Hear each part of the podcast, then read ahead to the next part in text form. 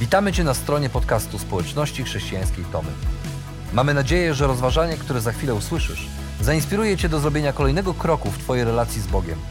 Bo w naszej społeczności zapraszamy wszystkich do relacji z Chrystusem, który zmienia wszystko.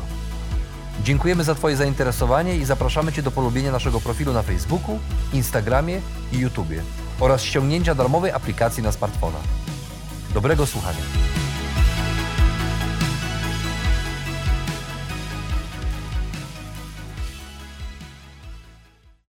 Dzień ślubu. Ci z nas, którzy go przeżyli, pewnie doskonale pamiętamy e, ten dzień. Dzień pełen radości, pełen uśmiechu, pełen szczęścia. Ten dzień, kiedy czuliśmy się, jakby cały świat się zatrzymał i nic innego nie było ważne, tylko my i ta druga osoba, z którą stanęliśmy na ślubnym kobiercu. Piękna kobieta, piękny mężczyzna, stojący naprzeciwko siebie i rozpoczynający wędrówkę przez życie, która później, tak jak na zdjęciu, które pewnie teraz widzicie, otoczy ich życie e, różnymi wspomnieniami. One wszystkie zaczynają się od tego momentu, kiedy razem powiedzieli sobie tak. Nikt nie płacze tego dnia, chyba że ze wzruszenia, no bo, no, no bo jakże tu płakać? To nie jest dzień smutku, jest to przede wszystkim dzień radości. Dzień, kiedy możemy się cieszyć, kiedy nie wolno nam narzekać i kiedy nie powinniśmy się smucić. Jednak małżeństwo pozostaje wyzwaniem dla dwojga złączonych w małżeństwie osób. Pamiętam na naszym ślubie, kiedy John Crozier wygłaszał kazanie ślubne. Pamiętam, jak spojrzał na moją żonę i powiedział: Agnieszko, e, Rafał, od tej pory Rafał jest Twój. Cały on. Jego poczucie humoru, e, jego towarzyskość, jego bycie z ludźmi, ale również jego gorsze chwile, jego problemy, rzeczy, z którymi on będzie musiał się zmagać. A potem spojrzał na mnie powiedział: mm, Rafale, Agnieszka jest Twoja, cała Twoja. Jej piękno, jej, jej serdeczność, jej wierność, ale również jej łzy, jej trudne chwile, e, momenty, kiedy będzie trzeba być dla niej wsparciem. Małżeństwo jest momentem, kiedy jest tym, tym, tą podróżą przez życie, kiedy jesteśmy ze sobą razem na dobre i na złe. Tak przysięgamy wobec Boga i z takim przekonaniem wchodzimy w życie wspólnie razem. Na dobre i na złe, w zdrowiu i chorobie, dopóki śmierć nas nie rozłączy. Prawda jest taka, że każdy z nas jest w stanie sobie wyobrazić, co to jest to na dobre. Ale mało kto umie albo chce sobie wyobrazić, co to mogłoby być to na złe. Dlatego później, kiedy przychodzą te prawdziwe złe chwile, zastanawiamy się, czy to, czy to rzeczywiście o to chodziło, czy ja faktycznie przysięgałem wobec Boga i ludzi, że będę z Tobą na złe, na takie złe. Czy to jest to złe, na które również przysięgałem przed Bogiem, że, że, że nigdy Ciebie nie opuszczę? Czy ja faktycznie przysięgałem przed Bogiem, że będę z Tobą e, wtedy, kiedy to na złe stało, stanie się bardzo konkretne? Zdrada, nadużywanie alkoholu, choroba, zaniedbanie ze strony drugiej osoby, niechęć do zmiany pomimo ewidentnie złych zachowań czy nawyków. Kiedy na złe zaczyna być ponad nasze siły, albo przynajmniej zdaje się być ponad nasze siły, niejednokrotnie wiele osób podejmuje decyzję o przerwaniu małżeństwa, o separacji albo rozwodzie. Jeżeli nie jesteśmy wierzącymi w Boga ludźmi, to naszym ostatecznym punktem odniesienia co do tego, jak postępować w takich sytuacjach, jest, jest prawo danego kraju. Tam szukamy odpowiedzi, co mamy zrobić. Jeżeli jesteśmy wierzącymi ludźmi, to pomimo tego, co głosi prawo, naszym pierwszym i podstawowym punktem odniesienia jest Pismo Święte, jest Boże Słowo, bo to w nim szukamy wskazówek do tego, jak nawigować w tym trudnym, niezwykle trudnym dla nas okresie.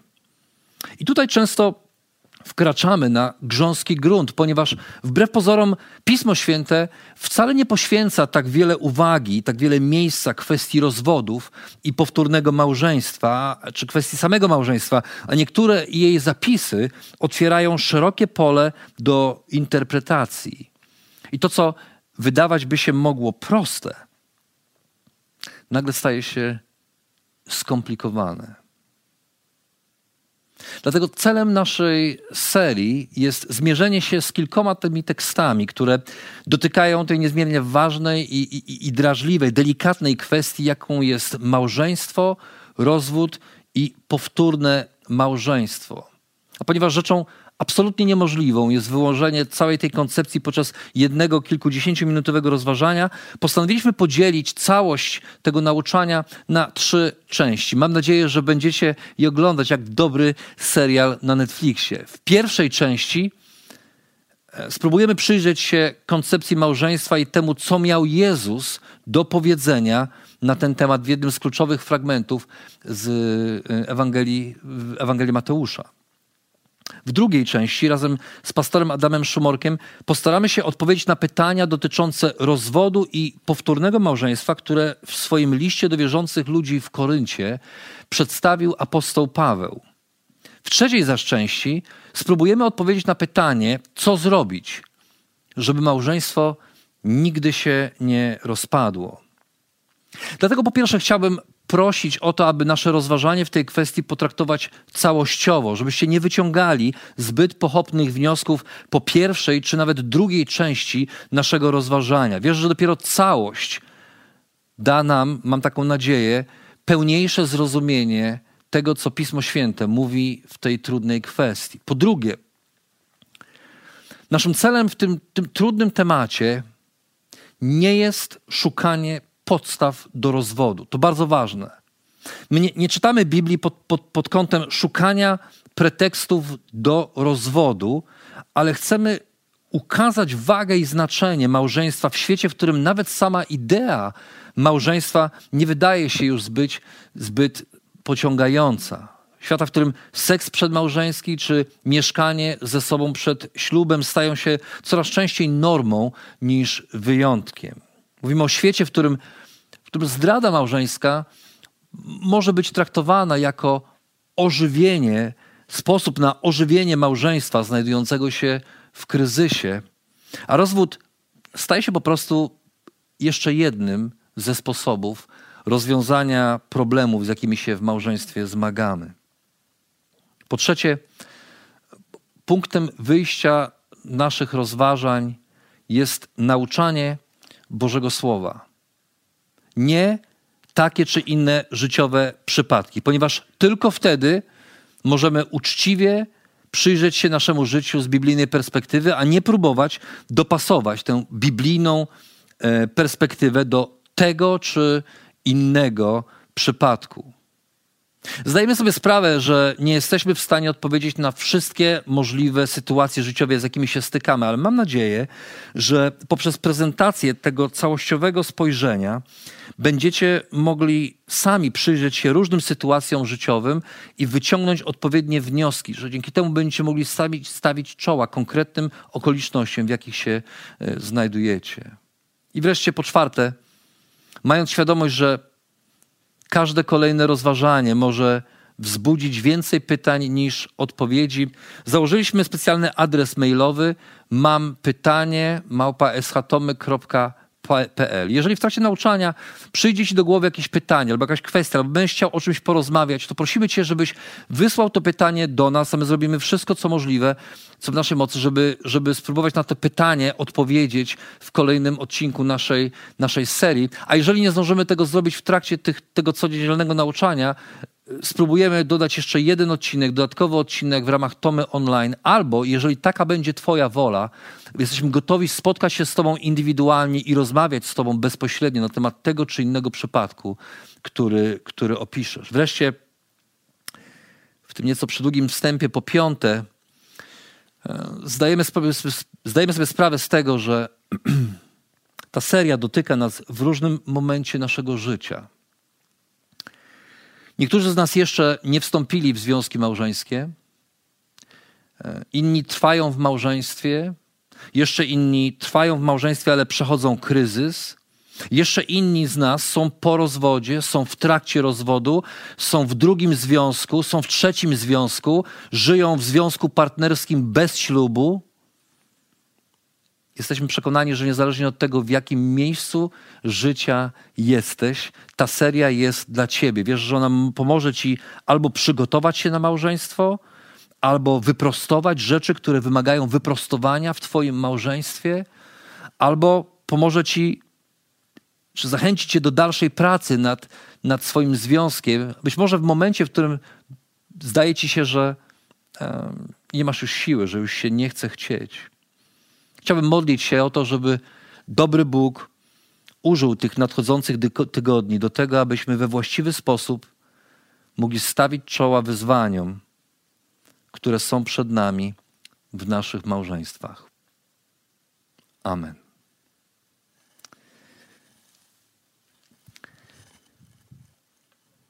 W dziewiętnastym rozdziale Ewangelii Mateusza zastajemy Jezusa, który e, podąża do Jerozolimy. To jest już jego ostatnia podróż. Za chwilę tam w Jerozolimie Jezus zostanie e, zdradzony, później skazany, ukrzyżowany, a wreszcie zmartwychwstanie, pokonując grzech i śmierć. Jezus, zanim to się stanie, Jezus dociera na pogranicze Judei. Tam otaczają go tłumy. On widząc te tłumy, czytamy, że uzdrawiał wielu, ale zawsze tam, gdzie pojawiały się tłumy, gdzie pojawiał się przede wszystkim Jezus, tam pojawiały się tłumy, ale pojawiali się też faryzeusze, którzy, którzy im im dłużej Jezus nauczał, tym bardziej próbowali go złapać na jakiejś fałszywej odpowiedzi, na jakimś fałszywym nauczaniu. I czytamy w 19 rozdziale, że faryzeusze przybyli, chcąc go wystawić na próbę, zapytali: Czy wolno mężowi rozwieść się z żoną z każdego powodu? Żeby lepiej zrozumieć to pytanie, musimy cofnąć się w czasie do pierwszego wieku, kiedy to pytanie zostało zadane. W tamtym czasie wśród faryzeuszy y, ścierały się dwie szkoły rabinistyczne.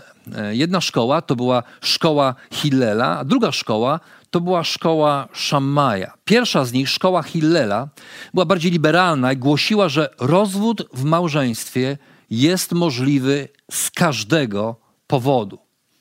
Druga szkoła, szkoła rabina Szamaja, stała na stanowisku bardziej konserwatywnym, że jedynym prawowitym powodem do rozwodu jest cudzołóstwo, czyli naruszenie jedności małżeńskiej poprzez niedozwolone praktyki seksualne, przede wszystkim poprzez seks z osobą inną niż twoja żona czy twój mąż. I pytanie faryzeuszy było próbą wciągnięcia Jezusa w ten, e, w ten spór pierwszego wieku naszej ery. Było, było, było, było próbą domagania się od Jezusa odpowiedzi, po której stronie jesteś w tym sporze? Po stronie rabina Hillela czy po stronie rabina Szamaja? Pytanie, choć brzmi bardzo obcesowo, wcale nie było bezzasadne. Ponieważ rozwód, bez względu na to, co myślimy albo wyobrażamy sobie, e, starożytny Izrael, rozwód był dość powszechnie praktykowany i sankcjonowany zarówno wśród Żydów, jak i Rzymian, co znalazło swoje odbicie w prawodawstwie tamtych czasów. Wrócimy do tego jeszcze później. Nic więc dziwnego, że faryzeusze zadają to, nie tyle właściwie zadają pytanie, czy wolno mężowi rozwieść się z żoną, ponieważ to było pytanie retoryczne, jeżeli w przekonaniu, że wolno się rozwieść. Pytanie brzmiało, czy wolno mężowi rozwieść się z żoną z każdego powodu. I tym samym próbują wciągnąć Jezusa w tę debatę i zadają mu to pytanie. Jednak Jezus, jak to Jezus, zamiast jednoznacznej odpowiedzi, kieruje ich myślenie w inną stronę. Czytamy a on odpowiedział: Czy nie czytaliście, że Stwórca od początku stworzył człowieka jako mężczyznę i kobietę? Dlatego ciągnął: Człowiek opuszcza swojego ojca i matkę, łączy się ze swoją żoną, i ci dwoje stają się jednym ciałem. Tak więc nie ma już dwojga, jest jedno ciało. Co zatem Bóg połączył, człowiek niech nie rozdziela. Okazuje się, że Jezus zamiast udzielić odpowiedzi na temat rozwodu, uwagę swoich słuchaczy kieruje na kwestię małżeństwa. Zamiast rozmawiać o rozwodzie, Jezus chce rozmawiać o małżeństwie i odnosi się do pierwszych rozdziałów e, Tory, czyli pięcioksięgu mojżeszowego, do księgi Genezis, e, do pierwszego rozdziału 27 wersetu. E, I to mamy właśnie, to jest czas przed, przed upadkiem. I w tym czasie przed upadkiem Jezus odnosi się do, e, do e, Księgi Genezis, do pierwszego rozdziału, 27 wersetu i do drugiego rozdziału, 24 wersetu. I odnosząc się do tego fragmentu,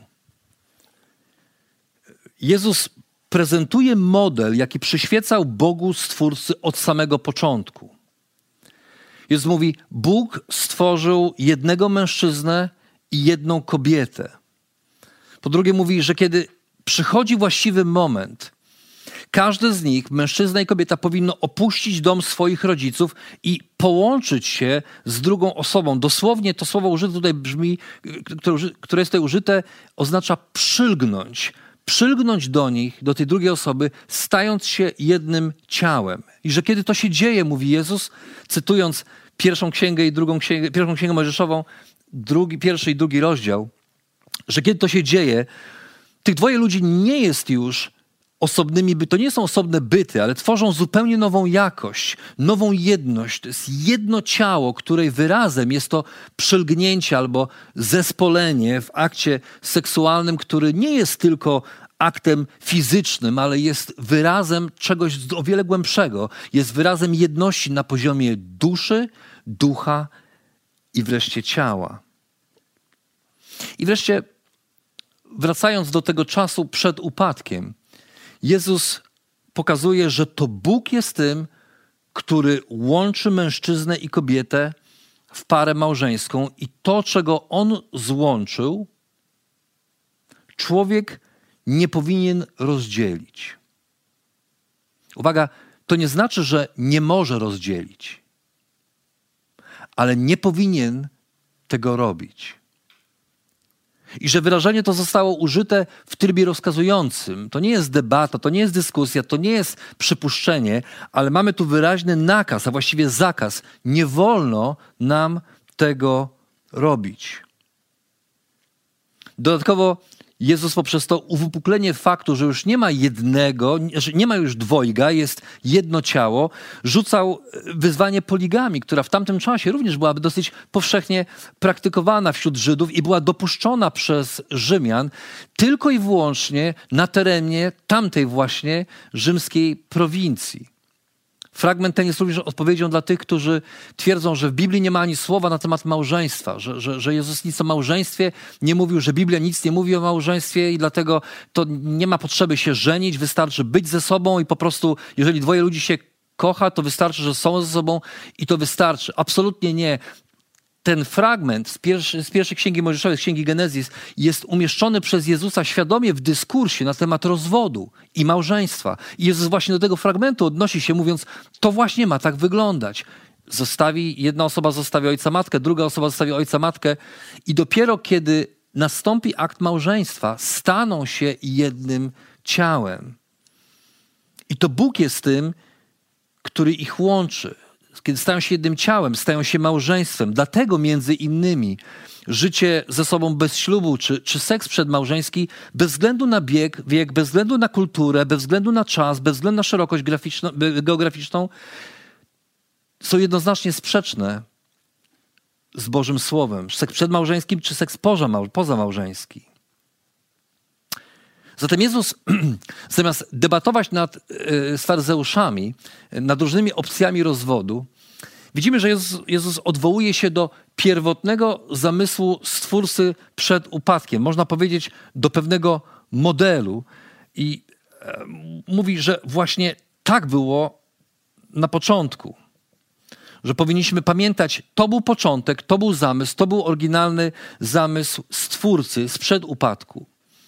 Jezus pokazuje w ten sposób, jakie powinno być myślenie faryzeuszy w tej kwestii. Powtórzmy to jeszcze raz. Małżeństwo to związek jedności dwojga ludzi, mężczyzny i kobiety. Mężczyzny i kobiety, pomyślany jako wzajemne oddanie się sobie aż do przylgnięcia. I związek taki powinien w założeniu trwać całe życie. Bóg mówi, człowiek nie powinien go rozdzielić.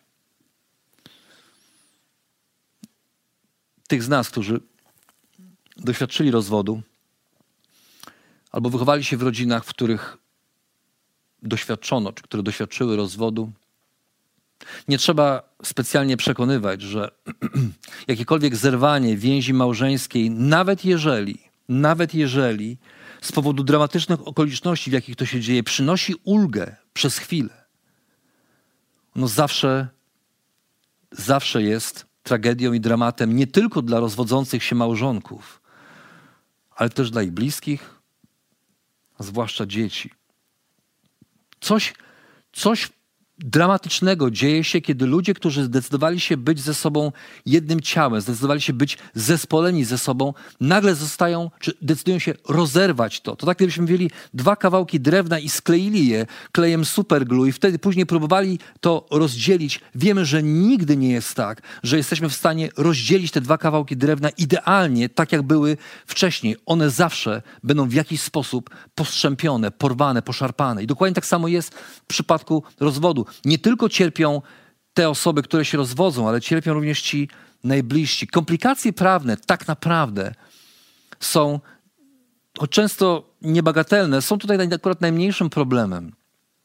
Dużo bardziej dramatyczne jest poczucie porażki, straty, winy, wstydu, zerwania więzi, która miała trwać na zawsze. Niejednokrotnie dzieci takich małżeństwach, w takich rodzinach, w których nastąpił rozwód, dzieci, które zostały zmuszone do tego, czy tego chcą, czy nie chcą, muszą wybierać między mamą a tatą, albo spędzać czas trochę u mamy, trochę u taty. Bez względu na to, jak małżonkowie próbują ułożyć te kwestie, dla dzieci to jest zawsze trauma. Rozwód rodziców jest przyrównywany, w kontekście dziecka jest przyrównywany do śmierci, do przeżywania śmierci jednego z rodziców. I dzieci bardzo często żyją w cieniu tej traumy, która rzutuje na ich stosunek do osób płci przeciwnej, do przyszłych partnerów, na, sprawia, że są niechętne pójściu za mąż, czy za mąż pójściu, e, mają, boją się całkowitego zaufania drugiej osobie, boją się całkowitego oddania się tej drugiej osobie bezgranicznie i bezwarunkowo. Rozwód, cokolwiek byśmy o nim powiedzieli, rozwód nigdy nie jest jednorazowym aktem dwojga dorosłych ludzi, ale ma pokoleniowe konsekwencje. Wystarczy zrobić proste ćwiczenie w domu. Możecie usiąść i prześledzić swoją rodzinę do trzeciego pokolenia wstecz i zaobserwować, gdzie pojawił się rozwód. Zobaczcie, jakie konsekwencje to miało nie tylko na tych dwoje rozwodzących się ludzi, ale na, na ich dzieci i dzieci ich dzieci. Rozwód zawsze ma pokoleniowe konsekwencje. I dlatego Jezus próbuje odwieść swoich słuchaczy od myślenia w kategoriach rozwodu, kiedy, jak, i kieruje ich uwagę do tego, co było na początku, do modelu, który Stwórca dał e, człowiekowi, do oryginalnego zamiaru Stwórcy, a ten oryginalny zamysł Stwórcy brzmi następująco. To małżeństwo było Bożym zamiarem dla człowieka, nigdy rozwód. Jednak faryzeusze, którzy doskonale znali prawo i wiedzieli, że w piątej księdze Tory, w księdze powtórzonego prawa, znajdują się słowa, które na wieki stały się podstawą do rozwodu dla wielu, postanawiają jeszcze podrążyć trochę temat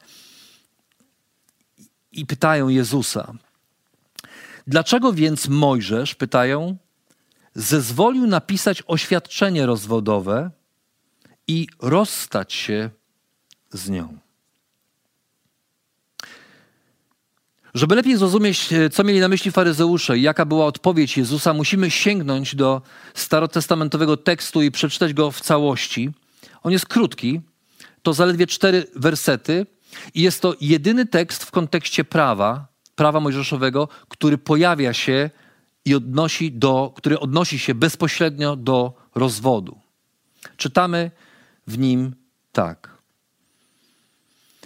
Jeżeli ktoś pojmie kobietę i zostanie jej mężem, a zdarzy się, że nie znajdzie ona łaski w jego oczach, gdyż znalazł w niej coś wstydliwego, to wypisze jej list rozwodowy, wręczy go jej i odprawi ją ze swojego domu, ona zaś opuści jego dom i odejdzie.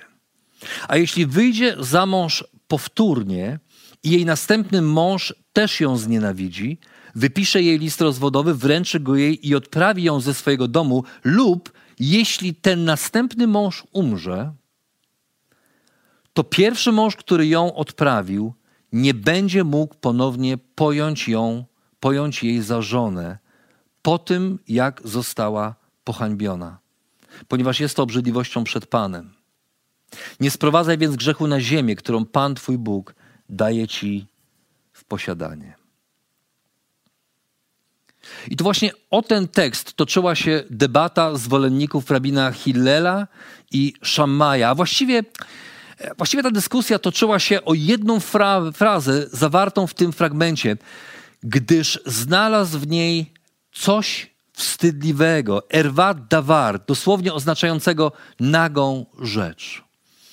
Nigdzie do końca nie znajdujemy wytłumaczenia, co to jest ta erwat dawar, co to jest ta naga rzecz. Czytamy, czytając komentarze możemy zobaczyć, że interpretacje rabinistyczne sięgały od aktu cudzołóstwa poprzez jakiś defekt w, w, fizyczności danej osoby, e, jakąś wstydliwą niemożność, e, niepłodność, e, defekt w narządach, narządach intymnych, narządach płciowych, aż po zwyczajne przypalenie obiadu. I oto właśnie trwał spór, czy naga rzecz, o której czytamy, erwat dawar, czy to oznacza zdradę małżeńską, czy jest synonimem każdej rzeczy, która mogła sprawić, że dana kobieta nie znalazła łaski w oczach męża.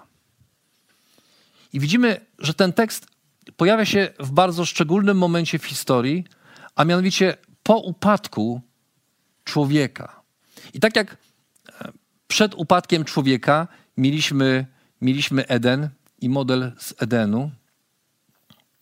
Tak po upadku mamy prawo, prawo mojżeszowe, w którym Bóg, prawo, w którym Bóg reguluje kwestie, e, różne kwestie, w tym właśnie, w tym miejscu odnosi się do kwestii rozwodu. Po pierwsze, musimy pamiętać, że ten tekst jest przykładem prawa precedensowego. To znaczy, on próbuje regulować konkretny przypadek, a nie kodyfikować wszystkie przypadki, z powodu których dochodziło do rozwodów. Innymi słowy, to nie jest tekst o rozwodzie jako, jako, jako pewnej powszechnej praktyce. To jest tekst, który analizuje konkretny przypadek i próbuje ten przypadek ograniczyć. Po drugie, ten tekst, to jest bardzo ważne, ten tekst nie ustanawia rozwodu to nie jest tekst, który, o którym można by powiedzieć, Bóg przez ten tekst wprowadza rozwód do ludzkiego życia. Absolutnie nie. Ten tekst w żaden sposób nie ustanawia rozwodu, ale zaledwie sankcjonuje fakt istnienia rozwodów. On nie został dany, nadany jako polecenie. To nie jest polecenie, że masz tak zrobić. To jest przyzwolenie, że możesz tak zrobić. Po trzecie, celem tego tekstu było przede wszystkim nadanie prawnych granic dla rozwodu, który był i tak praktykowany, i ochrona kobiety, którą mąż bez tego listu rozwodowego mógł po prostu wyrzucić na ulicę, a tym samym, samym stałaby się ona kobietą samotną, ale niezamężną, bez prawa do ochrony ze strony społeczności. Tak jak takim prawem cieszyły się na przykład wdowy albo, albo sieroty. E, ona nie miałaby takich praw mogłaby być uważana za, za, za prostytutkę. Ten list rozwodowy miał chronić ją przed odrzuceniem ze strony społeczeństwa i dawał jej jednocześnie prawo do ponownego zamążpójścia. Piąta Księga Mojżeszowa, 24 rozdział, cztery wersety. Wreszcie sensem tego zapisu był zakaz przedmiotowego traktowania kobiety ze względu na korzyści majątkowe. Chodziło o to, że, że, żeby ograniczyć e, proceder, który mógł bardzo łatwo mógł, mógł, funkcjonować w tamtym czasie. Proceder polegał na tym, mąż mógł rozwieść się ze swoją żoną, ale jeżeli wyszła ona ponownie za mąż i kolejny mąż rozwiódłby się z nią albo zmarł i zostawił jej na przykład całkiem obfity spadek, to pierwszy mąż mógł mieć pokusę, aby znowu wziąć sobie za żonę swoją pierwszą żonę i przejąć majątek po jej drugim mężu. I w całym tym procederze widać, że rozwiedziona kobieta, choć ma prawo do, ponowno, do ponownego zamążpójścia, widzimy, że nosiła w sobie pewne znamie, a ponowny ślub z nią po tym, jak poślubiła kogoś innego, wiązał się ze swego rodzaju pohańbieniem, jak mówi ten fragment, co z kolei było obrzydliwością przed Panem. Kapłani na przykład w czasach Starego Testamentu nie mieli prawa ożenić się z kobietą, która była rozwiedziona. Stąd nakaz, aby w ten sposób, jak czytamy, nie sprowadzać grzechu na ziemię, którą Pan Bóg Twój daje Ci w posiadanie. Widzimy więc wyraźnie, że chociaż fakt rozwodu został usankcjonowany przez prawo mojżeszowe, to nie zawsze, nie w każdym przypadku, a już na pewno, i to musimy z całą stanowczością powiedzieć, rozwód nie został ustanowiony przez prawo w taki sposób, w jaki Bóg wcześniej ustanowił małżeństwo.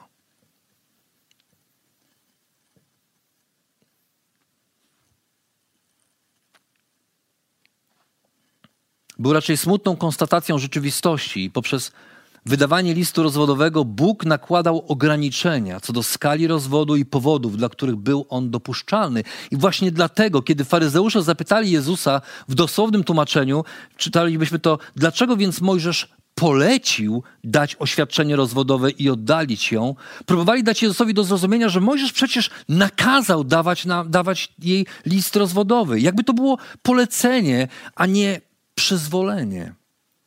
Odpowiedź Jezusa jednak nie pozostawiała żadnych wątpliwości.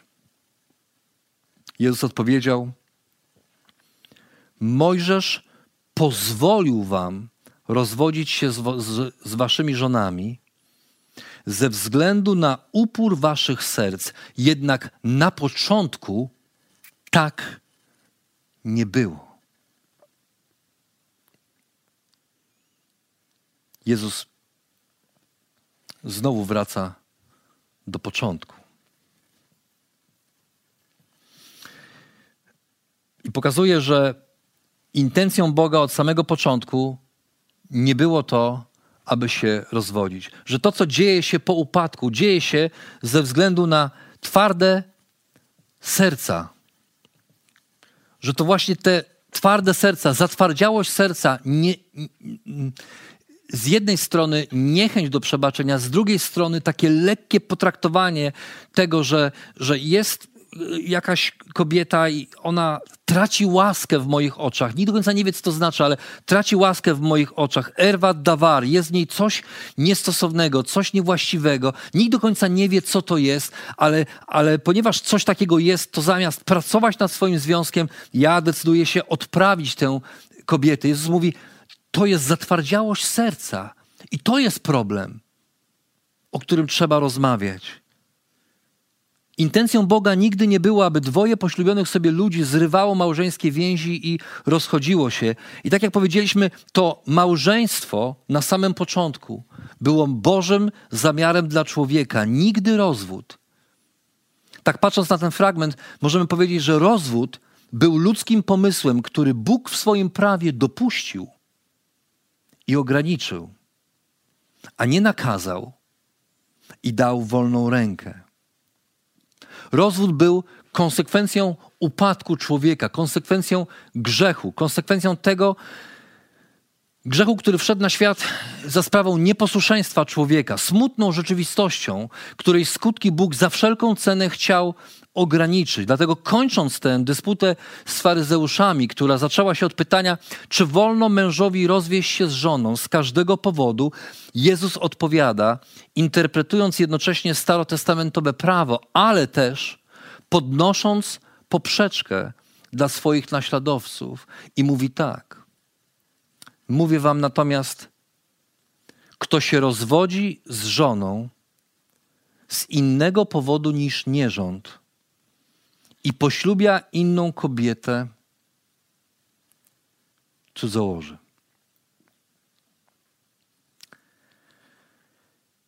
Wielu autorów w chrześcijańskim świecie napisało kilometry komentarzy i rozpraw na temat tego jednego stanowiska Jezusa, dyskutując o tym, czy rzeczywiście w kontekście Nowego Przymierza,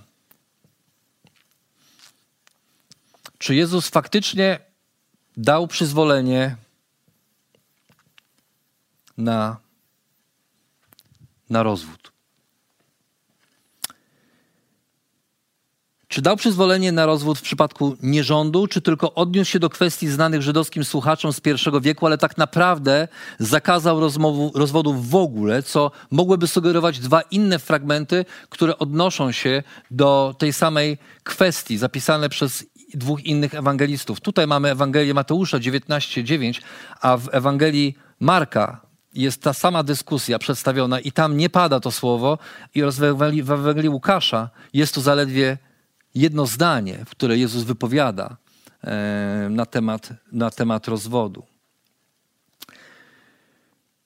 Faktem jest, że jeżeli wierzymy, iż całe pismo przez Boga jest natchnione, że całe pismo jest pożyteczne do nauki, do wykrywania błędów i wychowania w sprawiedliwości, to nie możemy przejść obojętnie obok tego, że Jezus faktycznie wypowiedział te słowa i te słowa znalazły się w Nowym Testamencie że Jezus podkreślając Boży zamysł dla człowieka, jakim jest małżeństwo raz na całe życie i pokazując, że rozwód pojawił się z powodu zatwardziałości serca, chociaż tak nie miało być, taki nie miał być początek.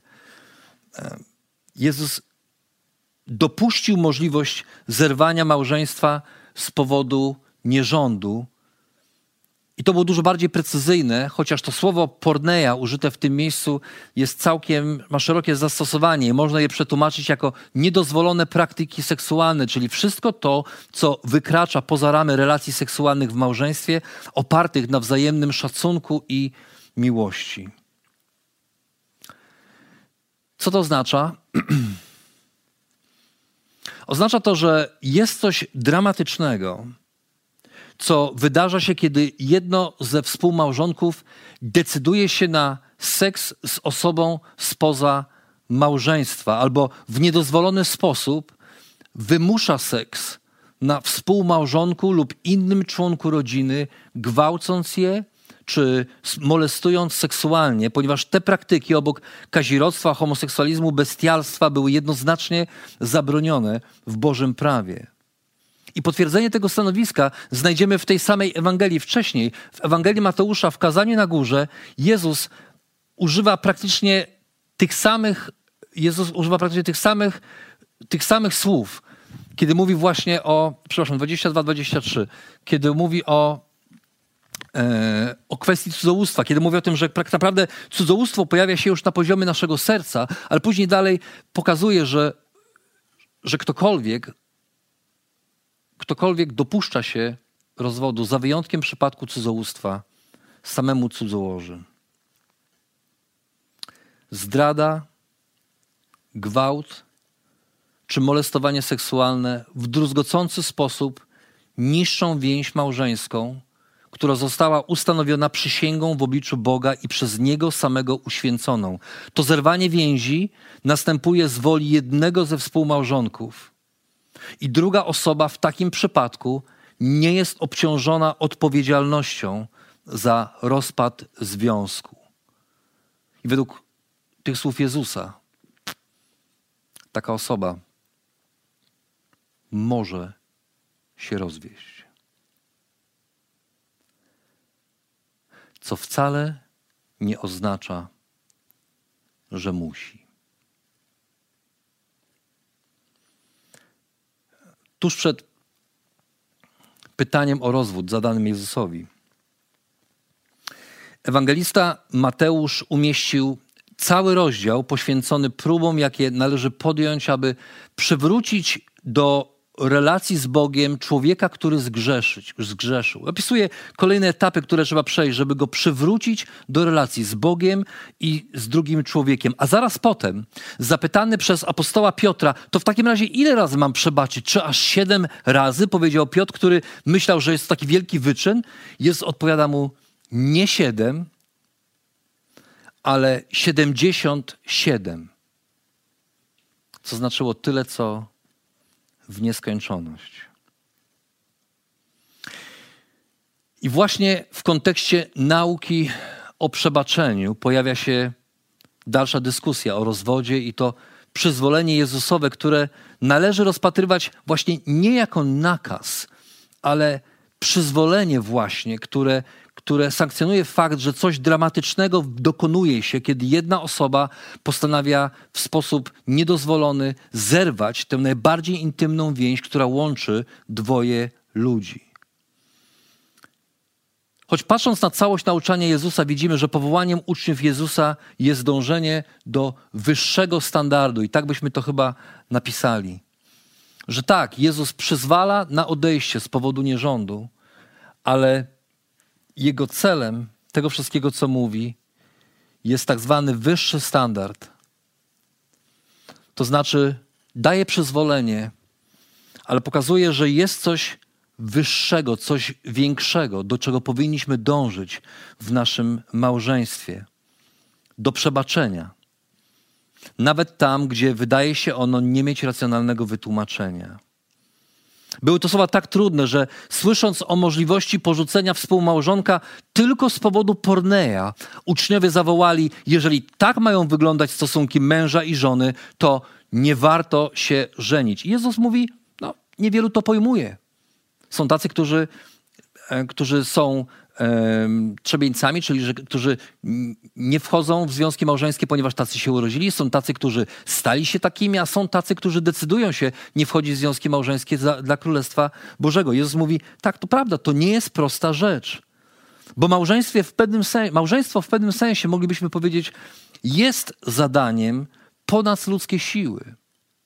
I jestem przekonany, że nawet osoby niewierzące muszą czerpać z chrześcijańskich zasad małżeńskiego pożycia we wzajemnym szacunku i miłości, aby ich małżeństwo mogło trwać, nawet jeżeli nie są gotowe tego przyznać, bo nie da się.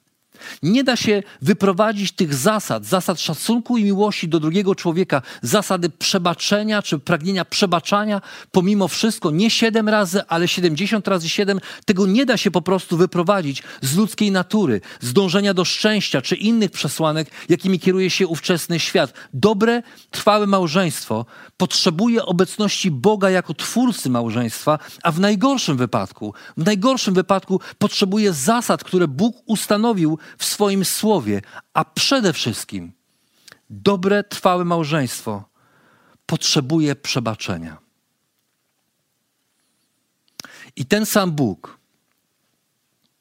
ustami swojego syna zamyka debatę pomiędzy zwolennikami rabiego Hillela i Szamaja, przyznając w pewnym sensie rację temu drugiemu, ale odnosząc całą tę dyskusję do wyższego standardu, jakim jest Boży zamysł dla człowieka, znany od samego początku.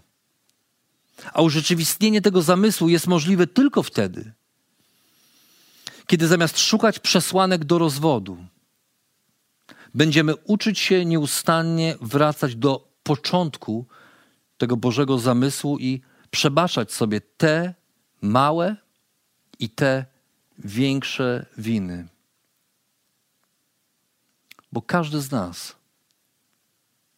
ma coś za uszami. I każdy z nas potrzebuje przebaczenia. Można odejść. I jest nawet powód, dla którego można odejść. Ale chcę, żebyście wiedzieli, że znam wiele małżeństw, które zamiast odejść wtedy, kiedy nawet mogły to biblijnie usankcjonować tym jednym zdaniem wypowiedzianym przez Jezusa – zdecydowały się zostać ze sobą, przebaczyć sobie i zacząć pracować nad swoim związkiem. I Bóg pobłogosławił ich wysiłek, i dzisiaj są parami, które opowiadają innym o tym, jak Bóg dał im siłę do przejścia przez najtrudniejsze chwile ich życia. Ja je znam i wy je znacie. Jestem o tym przekonany, że małżeństwo jest właśnie tym miejscem, w którym przebaczenia możemy doświadczyć tak jak nigdzie indziej. Dlatego podsumowując tę całą debatę Jezusa z faryzeuszami, moglibyśmy powiedzieć, że początkiem Bożego małżeństwa jest zamknięcie raz na zawsze furtki z napisem to koniec i wyrzucenie klucza. Tak być powinno. I do takiego standardu mm, powinniśmy dążyć. Niestety e, życie pisze różne scenariusze, ale o tym porozmawiamy sobie w kolejnym odcinku naszej serii. To skomplikowane.